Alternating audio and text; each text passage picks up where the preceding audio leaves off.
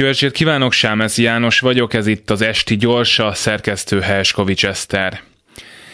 Véletlenek furcsa találkozásának köszönhetően került a vádlottak padjára Pál, ez a rokonszembes öltönyös fickó, aki a szintén öltönyös, de kevésbé rokonszembes barátjának mindent el tudott intézni. A minden alatt kinevezéseket, diplomákat, pályázatokat és rengeteg pénzt, a kevésbé rokonszembes barát alatt pedig megint csak pénzt tessék érteni, és olyan főszereplőket, akik érinthetetlennek hitték magukat.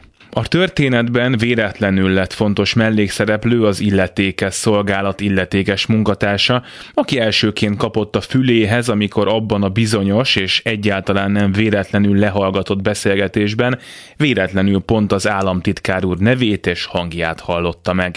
Ki tudja, hogy a dolog aztán a nyomozás állásából következő eltusolhatatlanság, a sajtó felé történő szivárogtatás, a ballábbal felkelő legfőbb ügyész, vagy az egyik miniszterre, éppen ferde szemmel néző másik miniszter miatt jutott el a bírósági szakaszba, az viszont nem lehet véletlen, hogy a lehallgatást végző illetékes hatóságot azóta már egy másik miniszter, a másik miniszter felügyeli, szóval a főnöknek nem tetszett a dolog.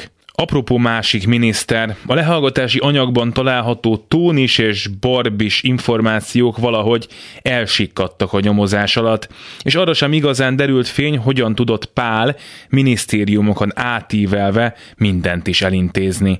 Van tehát, aki véletlenül lesz vádlott, van, aki pedig véletlenül sem.